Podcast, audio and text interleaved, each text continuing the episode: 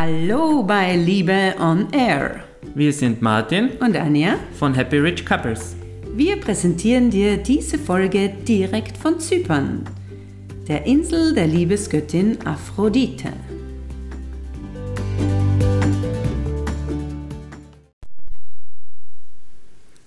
Ein Podcast über die Liebe, wie passend zu Weihnachten, dem Fest der Liebe.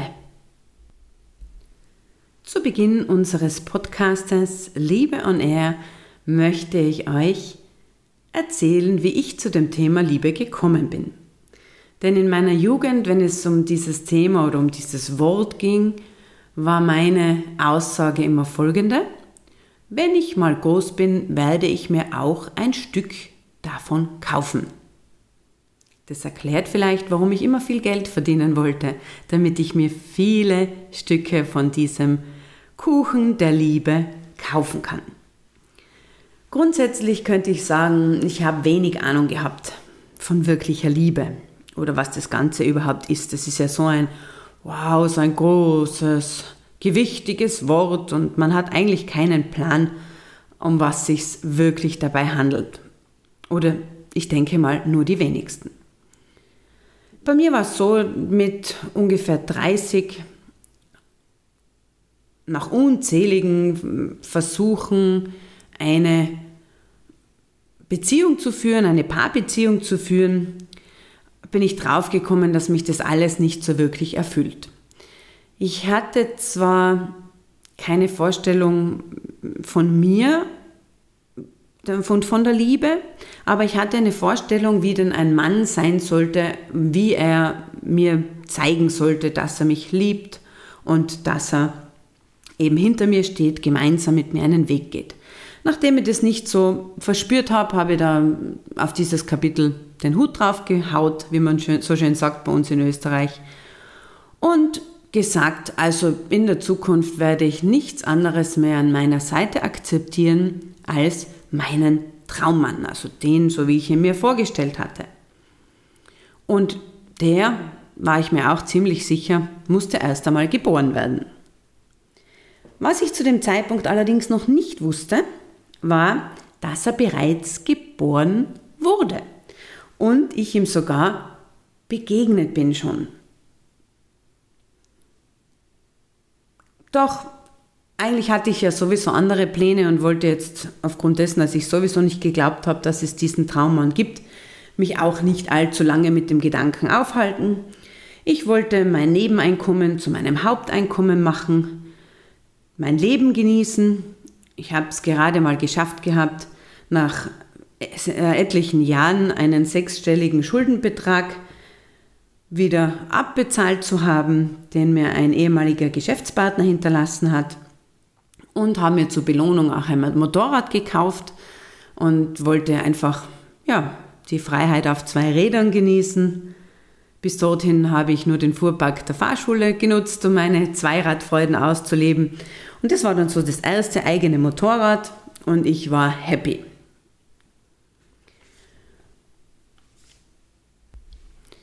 Ich arbeitete zu der Zeit auch als Fahrschullehrerin und da hatte ich so einen frechen Schüler, der gerade seinen Führerschein gemacht hat und der kam dann zu mir auf meinen Motorradplatz und hat mir sein neues Motorrad präsentiert.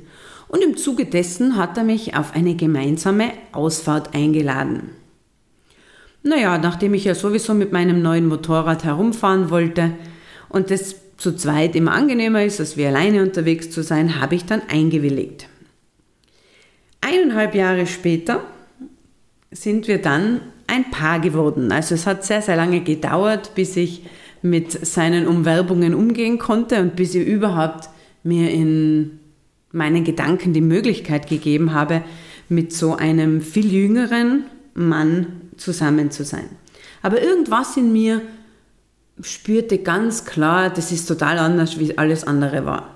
Der Verstand hat dann zwar wieder gesagt, ja, ja, das hast du immer gesagt, aber nein, es war anders. Es war anders und es war so unwahrscheinlich.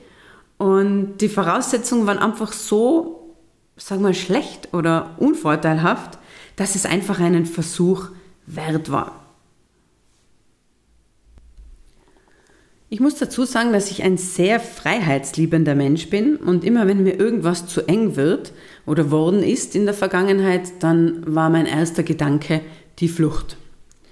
Nachdem der Martin, der war dieser Schüler, ihr habt euch das bestimmt schon gedacht, nachdem der Martin dann aber zu mir gezogen ist, mehr oder weniger, war das immer recht schwierig zu flüchten, denn mein Verstand hat es mir nicht erlaubt, aus meiner Wohnung zu flüchten, nur weil er meinen Themen an den Kragen gegangen ist. Also was sind Themen? Themen sind einfach Dinge, die uns in den Widerstand bringen.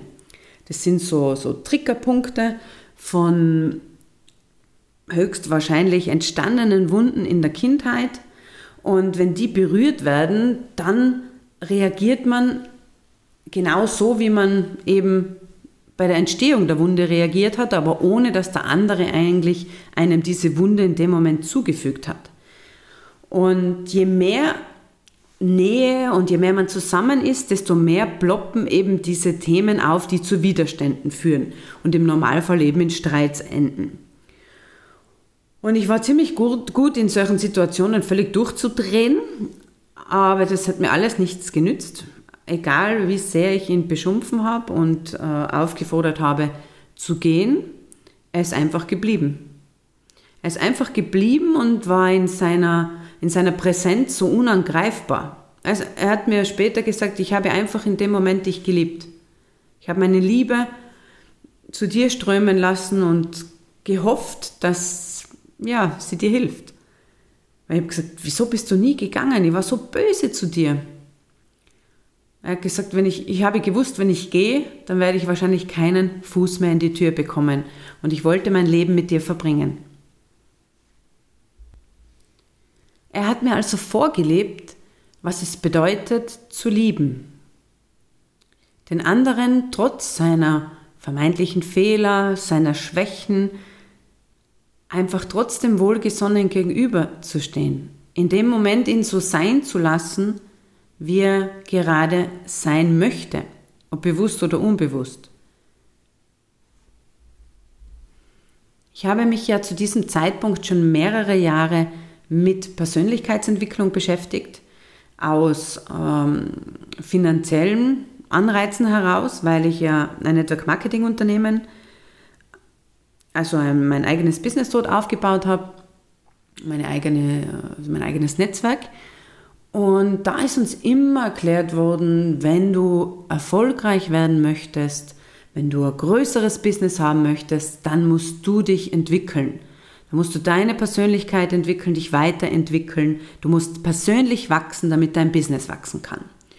Das habe ich auch sehr ernst genommen. Ich habe unzählige Seminare besucht, Workshops gemacht, Bücher gelesen, Kurse und Ausbildungen gemacht um eben in dieser Thematik Fuß zu fassen und mehr davon zu erfahren und eben um zu wachsen. Denn schließlich wollte ich ja auch ein größeres Business haben.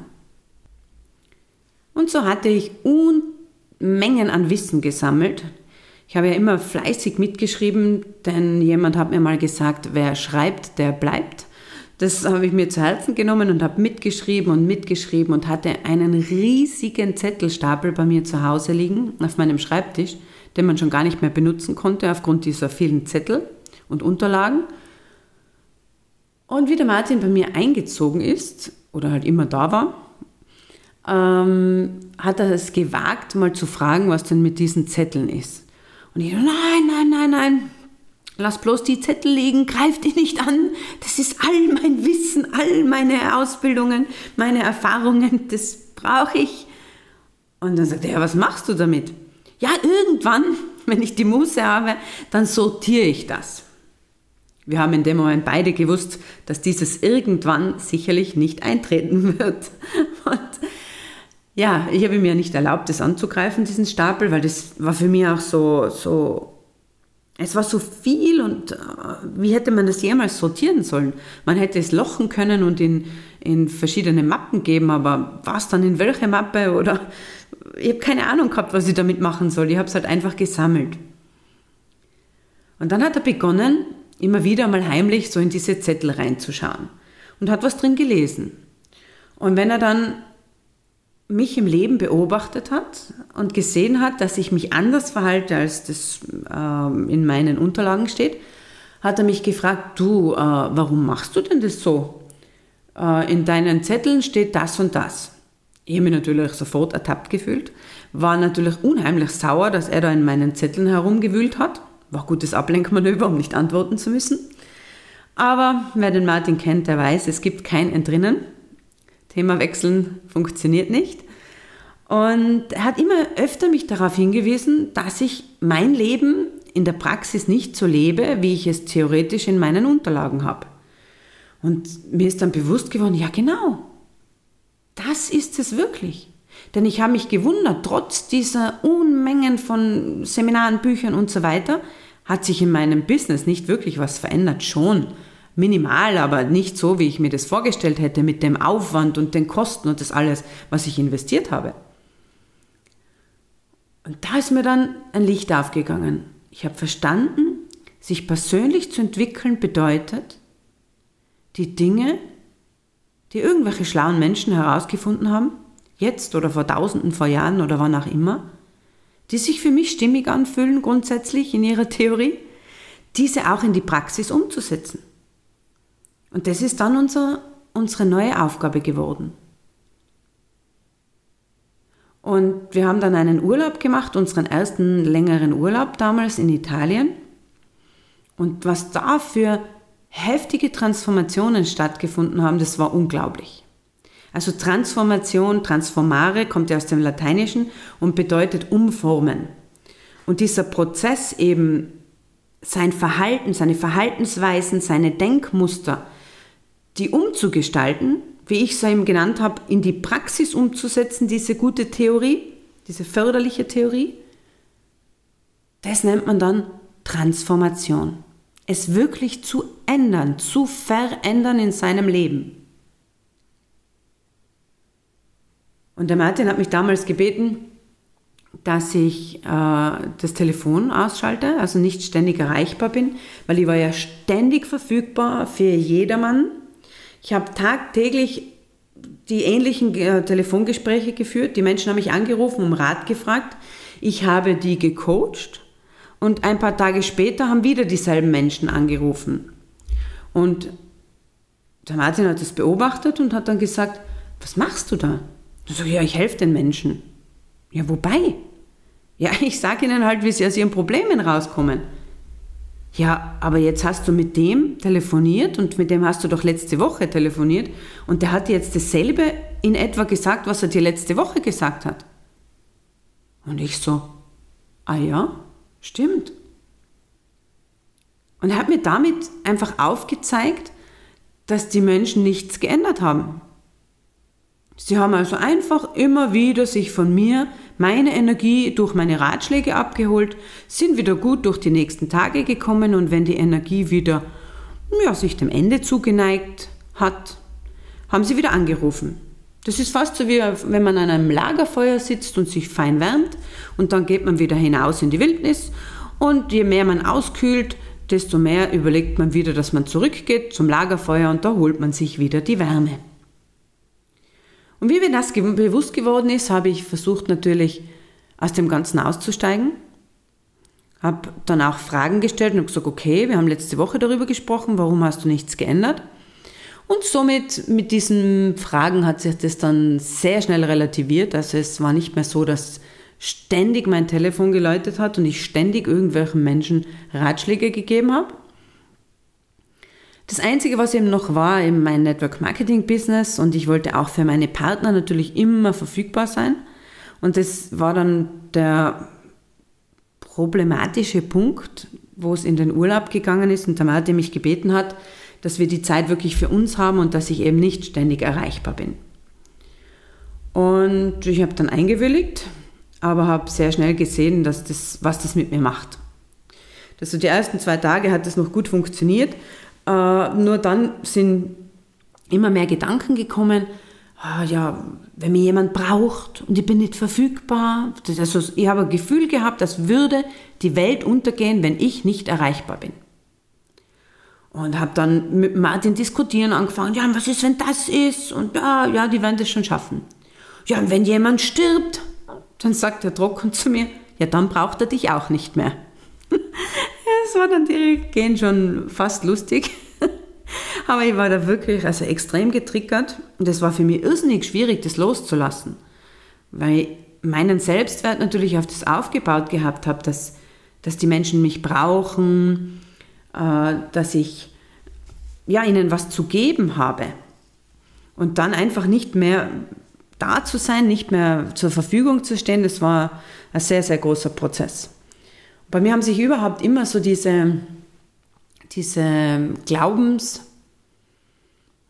die mir eben nicht dienlich waren, haben sich durch körperliche Schmerzen ausgedrückt. Also ja, war immer schon sehr anfällig für Schmerzen, habe auch sehr, sehr viele Jahre, also bis, ja, ich würde sagen fast 20 Jahre in meinem Leben heftigste Migräne gehabt und von Knieschmerzen, von Schulterschmerzen, von, also alle möglichen Schmerzen immer wieder und immer wieder und teilweise sehr, sehr ausgeprägt.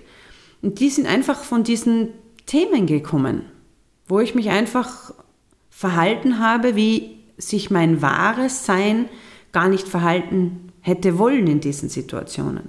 Oder dass ich mich verurteilt habe. Kopfschmerzen haben so oft mit Verurteilung zu tun.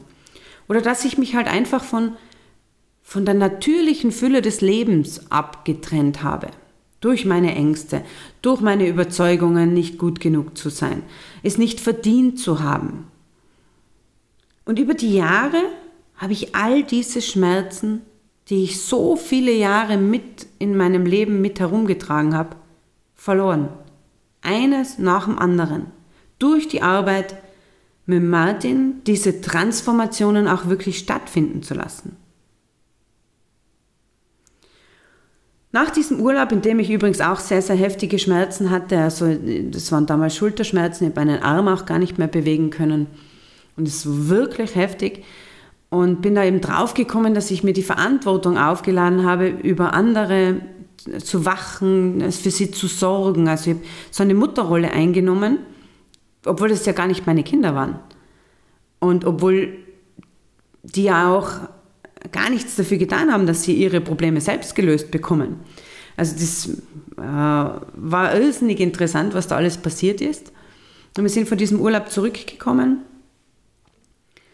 und ich habe dann den Impuls nach einiger Zeit gehabt. Nein, vorher war das noch so, dass der, der Martin war ja damals beim österreichischen Bundesheer und das war einfach mit seiner Denkweise nicht mehr kompatibel, also das hat nicht mehr funktioniert. Mit seiner neu gewonnenen, durch unsere gemeinsame Arbeit und dass ich ihm auch andere Perspektiven halt gezeigt habe, ähm, dass er beschlossen hat, das vorzeitig zu beenden, seinen Vertrag. Und er ist dann damals ausgeschieden, das war dann einen Sommer danach, Anfang nächsten Sommer, nach dem ersten Urlaub. Und wir haben immer wieder über diesen Urlaub gesprochen und wie diese Zeit eben, dieses äh, nur wir zwei sein, völlig ohne Handy und so, was das mit uns gemacht hat. Und im Herbst dann war ganz stark der Impuls in mir da, dass wir uns auf ein Experiment einlassen sollen. Wir zwei gemeinsam. Falls du das Wort Impuls noch nie gehört hast, das ist ein Gefühl, das man tief in sich hat, das schon fast so wie eine Überzeugung sich anfühlt. Und das ist, wenn die innere Stimme einen halt wohin schubst, in eine Richtung schubst, was gerade wichtig und gut für einen selbst ist. Ich bin sehr oft gefragt worden, wie erkennt man, dass es wirklich ein Impuls ist und jetzt nicht nur ein Gedanke aus dem Verstand? Und ich für mich selbst bin draufgekommen, dass ein, ein, Impuls, wenn du dich fragst, ist das ein Impuls oder ist es keiner, dann ist es wahrscheinlich keiner. Denn wenn du einen, wirklich einen Impuls hast, dann spürst du das ganz stark und das lässt dich nicht mehr los, außer du unterdrückst es natürlich massiv vielleicht, aber es ist einfach so präsent und du weißt, dass das jetzt das Richtige ist. Du weißt es tief in dir und klar, dein Kopf hat tausend Argumente dagegen, warum was nicht geht oder nicht funktionieren kann, aber in dir weißt du, das ist wichtig und das ist richtig. Und ich hatte eben diesen Impuls, dass wir uns auf ein super krasses Experiment einlassen sollten, um maximal zu transformieren und uns zu den, dem entwickeln, dem, das wir wirklich sind. Unsere wahre Essenz. Und das ist es eben wieder, was wir beschreiben in weg von der Angst, von angstbasierenden Gedanken, die auf Bewertungen aufgebaut sind, hin zur Liebe. Und es ist ein Liebesexperiment gewesen, ja, hat sich über mehrere Monate gezogen. Doch darüber, denke ich, werden wir in der nächsten Folge sprechen. Mir bleibt jetzt noch, euch wunderschöne Festtage zu wünschen. Feiert das Fest der Liebe. Wenn es mal schwierig wird, das verstehe ich auch, ich weiß, Weihnachten kann auch herausfordernd sein, dann rate ich euch, geht in die Rolle des Beobachters. Schaut euch die Dinge einfach an, wie sie laufen. Zieht euch zurück. Das ist wie einen Schritt zurückgehen und die Situation sozusagen von außen zu betrachten. Bemüht euch darauf zu verzichten, Dinge oder Angelegenheiten oder Menschen oder Handlungen zu bewerten. Denn die Bewertung zieht all das Leid, das die Menschheit verspürt, mit sich. Also das ist die Basis jeglichen Leids, dass wir Dinge bewerten. Denn wenn wir sie nicht bewerten und es nur Erfahrungen sind, dann sind sie immer ein Gewinn. Alles Liebe, eine wunderbare Zeit und bis zur nächsten Folge. Vielen Dank fürs Zuhören, eure Anja.